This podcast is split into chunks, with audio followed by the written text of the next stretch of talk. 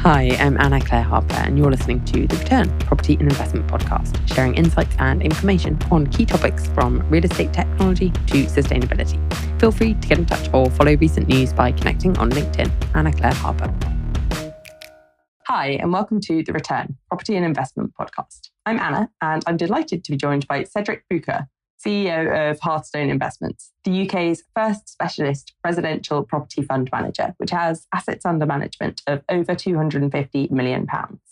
They're leading the way in the sector, for example, in giving institutional investors access to mainstream family housing and low rise apartment blocks in the UK private rental sector. So, welcome to the podcast, Cedric, and thank you for joining me. Thank you, Anna. Thanks for having me. So I first came across you when I was researching and planning SPI Capital, which has some similarities to your business model in terms of sector focus and the key value proposition. Talk me through the kind of investors you work with across the Hearthstone funds and what you actually do for them, the key value proposition.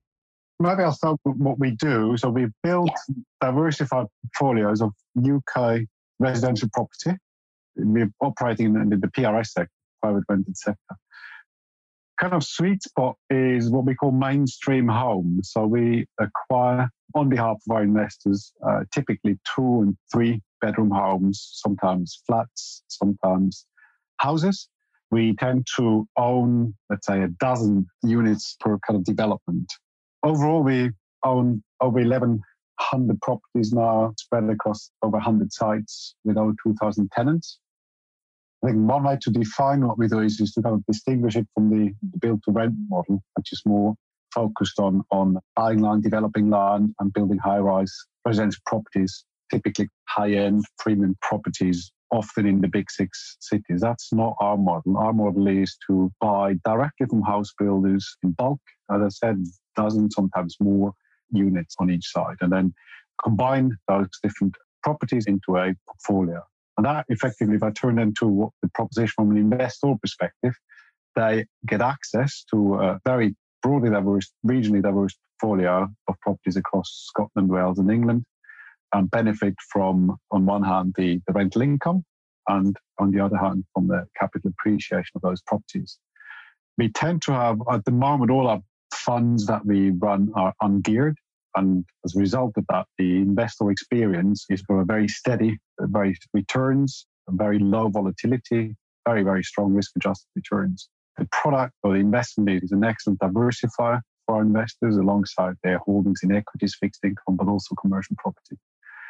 So it's a very defensive asset. It's really proven itself this year. I'm not sure we'll talk more about that in terms of its downside protection. There's also kind of from an investor perspective, there's a lot of focus now on um, positive environmental and social impact. That's something we, we can provide as well. Given our focus on newer properties and modern homes, the EPC ratings are significantly above average. 98% of our properties have a B or a C rating. And as an institutional tenant, our aim, and, and we have a track record of, of, of providing good service to tenants. We are fair landlords in terms of the rent reviews. We want our tenants to be happy so they stay longer and pay their rent, which means we look after those properties well in terms of the maintenance and the ongoing servicing. The majority of our investors are local government pension schemes in the UK, and they really are looking for something that looks a bit like a fixed income investment. But as you know, fixed income is quite volatile these days. So it's an alternative asset class, and that's the majority of our investors. We also have private clients or retail investors, some high net worth, some mass affluent, a specific uh, open-ended structure that is permissible within a pension, for instance, or an ISA as well. So quite a broad range of investors. But the reason why people invest is the same across the board. It's just the resilient income, steady capital appreciation, diversification.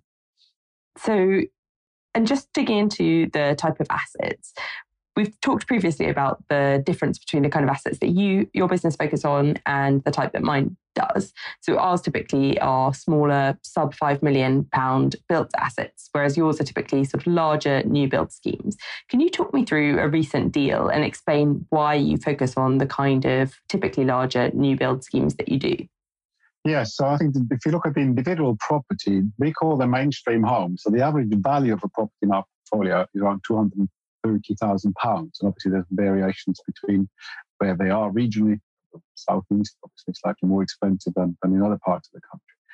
But because it's quite obviously a fiddly job to buy single homes, we're looking to buy bulk. I think the benefit, so if we take a new development, they might build 100, 150 units per phase, and we buy a dozen of those. The benefits of that are firstly, we can go to a house builder as a bulk buyer, which makes their life easier. They can, can sell a significant amount of properties in one transaction, saves them sales and marketing spend compared to selling those individually to uh. So we tend to, because of that, negotiate and achieve discounts on those new builds, which the benefit goes to our investors. Depending on the market conditions, they can be anywhere between 7 and 15%. But there also efficiencies going forward on an ongoing basis. We typically appoint a tenant manager who looks after the tenants in terms of rent collection, but also maintenance and rent reviews, relets, etc. Again, if we have more than one property in one site, it makes their work more efficient. I think the last one would be the valuers. Our properties are valued depending on the portfolio, sometimes monthly, in others quarterly. And again, it's easier to, to value. We have a dozen properties in one site. And sometimes in the bigger funds, we have up to 20 these are easier to value uh, because they tend to move in the same direction compared to having individual uh, properties uh, up and down the country. Maybe a recent example would be an acquisition we made in February. So we approached, we, we had three, four million to deploy. We approached a house builder uh, conversations with them before Christmas and completed around February time for uh, uh 13 units so it can go very quickly. We're a cash buyer, so that's quite attractive. We don't have to get any finance in place, so we could execute that very quickly.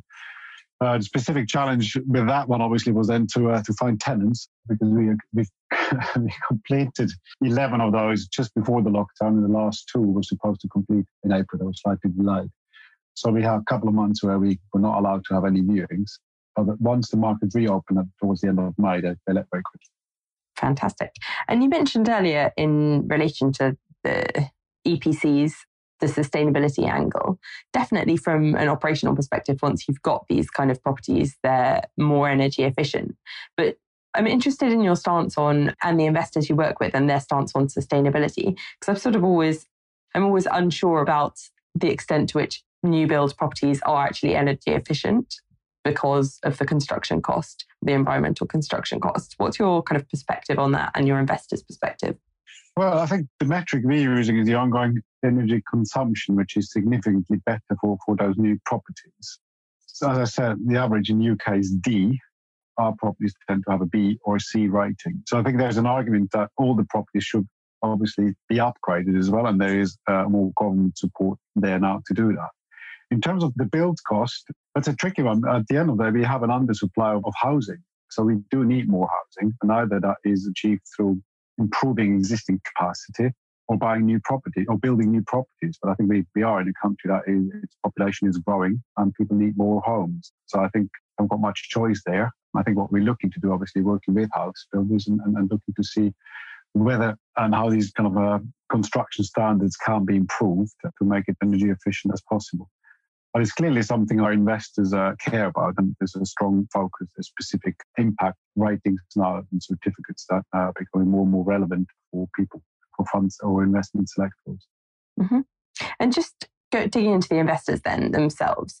So, whereas we would typically work with high net worth individuals. You have this whole range of investors, and you mentioned the local authority pension funds earlier.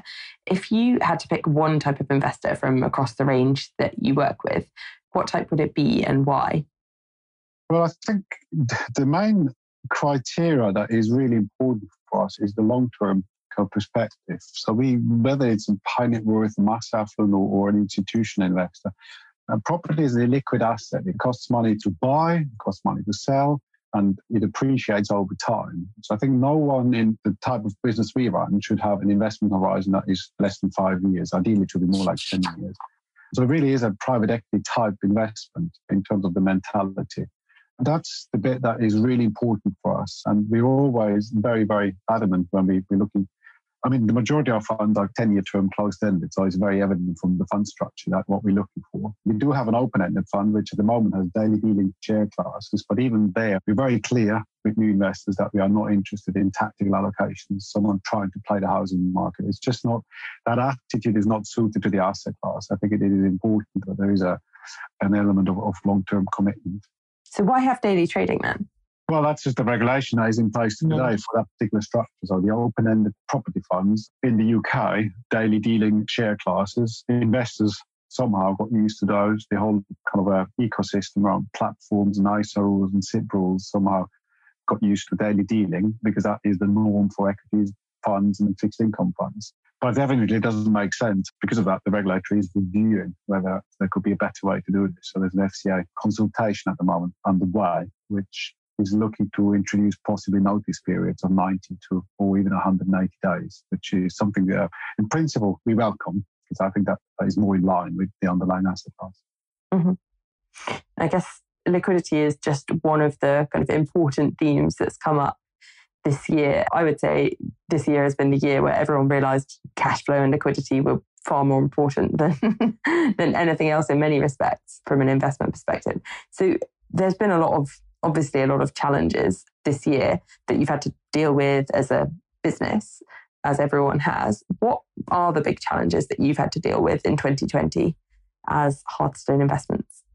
Well, I think the well the year started reasonably well with Boris bounce, but it didn't yeah. last. It didn't last very long. So we have uh, obviously the the lockdown announced towards the end of March, which from a business perspective meant we had to start working from home very quickly. Luckily, we were all set up to do that, so that was relatively uh, painless.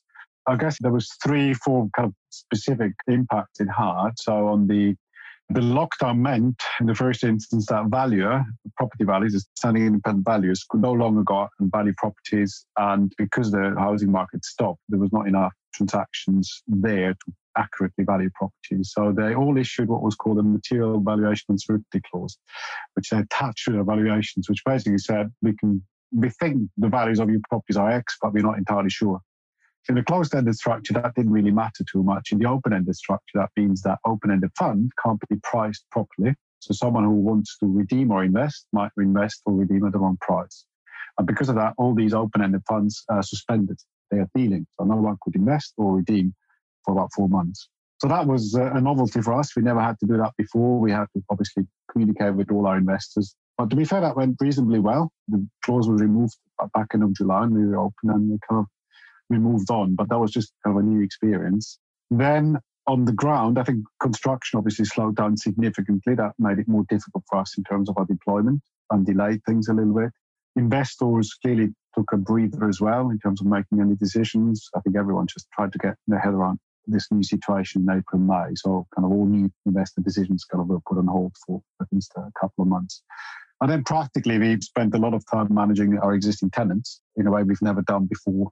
Very direct, very interactive. So we very quickly throughout April got a sense of which of our tenants had financial difficulties through COVID, whether they were losing their jobs, some were self-employed, some were on furlough. And we were looking to support them individually uh, through our outsourced tenant management company. And that worked really well. We got, I think, a good response from our tenants. We helped them through payment plans, sometimes through kind of uh, reducing rent as well. And really, there was no other way to do that. We froze the rent reviews overall, so we didn't increase any rents. Normally, they're reviewed once a year. We said we put that on freeze for now. And I think our tenants have paid that back to us by paying their rent. The worst month was May, where we had 95% rent collection. But apart from that, it was, and actually some of that was paid back through payments plan. And in July, we had 102% rent collection. So overall, it was about 98 throughout the year. So that really was the first lockdown. I think and then very quickly things changed with the market reopening in May, June, first in England and Scotland, Wales, and the stamp duty holiday. And then we kind of very quickly ran into a market that went hyperactive, huge transaction volumes, then property prices coming through, and now in a situation where we have potentially four or five percent house price growth for 2020. But that seems to be quite concentrated at the premium end of the market and doesn't actually reflect all segments of the market that well.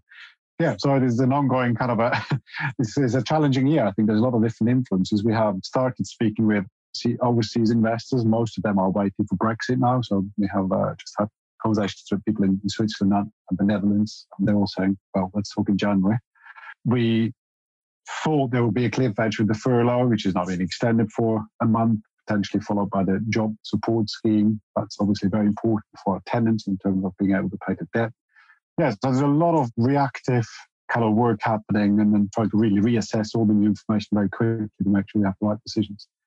I think longer term, the bit I can't get my head around, probably don't have to at this stage, but we are amassing a gigantic debt pile, which at some stage will have to be paid back, probably by taxes. Well, it will have to be paid back by, taxes, whether the taxes will increase through growth or through just increasing tax rates or introducing new tax. We don't know yet. But probably be a combination of both. And that will have all sorts of implications, I guess, on the potentially growth of the economy. Mm. That was an excellent summary of all the challenges. Thank you. So, and the other, I suppose, the flip side of it is where you started was quite a positive note with the beginning of the year. And I think this environment is, whilst very challenging, it's the source of a lot of opportunities. What are the kind of exciting opportunities that you've been able to capitalize on or see coming, whether in terms of the kind of stock that you acquire or investor sentiment? Well, I think that what we've never had in the track record of Hearthstone investments is we've launched our, our company in 2011, 2012. The first fund really had a track record since mid 2012. So we don't have within our investment performance track record a downturn. And whenever we pitched or presented our product, people say, well, it looks great, but how is it really going to perform? Because you, you guys were in the round in 08 or 09. Now we've had a deep crisis. No one wanted a crisis, but we were having one. We're going through one now. So I think through that, we can now demonstrate the features we've always said. So the downside protection, for instance, has been very strong in the capital values. Our properties lost a few basis points in terms of valuations in April, May, and since June they're going up again in value, and they'll carry on going up for the rest of the year. We know that from the pipelines. Most sales agreed are higher than the current values, but we can't put that into our valuations until the exchange happens. But uh, so you've got really, it's over one year, capital values are slightly up, which is extraordinary given the year we've had. And rent collection, as I said, on average will be probably running at 98% for 2020. So that track record is very valuable for us to go out because we can say, well, our product's doing well in a strong market. So we go back to 2014, 15, we had sometimes double digit returns. And now we're coming into 2020 when equity is falling, REITs falling, and our product is just kind of ticking along, chucking out one, maybe 2% per year and net of fees which is exactly what our investors are looking for something that is very resilient and crisis proof. Mm-hmm. Obviously, the comparison with commercial property is very helpful as well. at the moment. A lot of, not all sectors, some are doing very well, but a lot of commercial property sectors are struggling. And again, that's something which is very important in the way we're presenting our offering. We're comparing residential versus commercial, and now we really have a proof point that there is a significant difference between the two assets. So, if you were starting again at Hearthstone, is there anything you would do differently in terms of the investors you work with, or structuring, or deals? Well, the, company was set up before I joined, so I think it mm. was investment strategy and the structuring. I think that I'm very happy with. it. There was no need to change anything. I think what I should have done earlier, and we're doing that now, is just to be a bit broader in terms of how we're promoting our proposition to a broader range of investors. I think we've done very well with local government pension schemes in the UK and to a degree in the kind of the intermediary wealth market. But I think there's a big market out there that we really can approach now more broadly, including overseas investors in North America, continental Europe, who they really are, they fully understand the PRS model that is much more established in some of those markets. And the investors kind of understand it. And particularly now as we hopefully getting through Brexit and getting some clarity on where it lands and how it lands, I think some of that uncertainty will go. And then we can focus back on the long term kind of dynamics for this segment, uh, which in the UK has got a lot of catching up to do, which is great of uh, investment from abroad. But with income story as well, I think the resilient income we've seen this year can be attractive to other uh, investors such as charities or endowments and corporate pension funds. Yeah, Okay. And finally, is there anything that you wish you'd known about when you started running Hearthstone? Uh, well, a lot, yes. every day about the sector, the industry, our clients, my team, my shareholders. I think the one thing that is becoming more and more evident is how a large part, I think, of the private wealth management market in the UK is almost obsessed with liquidity in a way that actually is more driven by the industry as opposed to the, the ultimate investor. Most investors are quite happy uh, allocating their money for five to 10 years, at least some of it. But some of the industry evolved into a model which we have very large players. They're running model portfolios that regular rebalancing. These big players are consolidating, they're becoming large. As a result of that, they're running very kind of efficient operations, which can effectively only accommodate very liquid equities and bonds, kind of in a fairly box standard proposition. Personally, I don't think that's terribly helpful and hopefully will change over time. If you look into other markets, whether it's France or Germany, there are fund structures out there that allow investment in property with very reduced liquidity. And these formats are very popular. In France, there was even a private equity format launched recently for private retail investors with obviously very limited liquidity as well. I think that is something I, I guess I didn't fully appreciate how detrimental that can be to long term investing. That's really, really interesting. So, what would you do about it then? What would you like to do about it?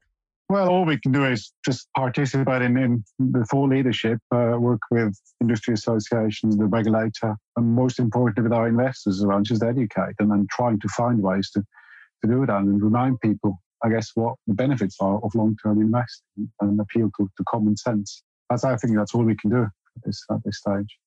Fantastic. Well, if listeners want to find out more about you, Hearthstone, and what you do, or get in touch, what's the best way for them to do that?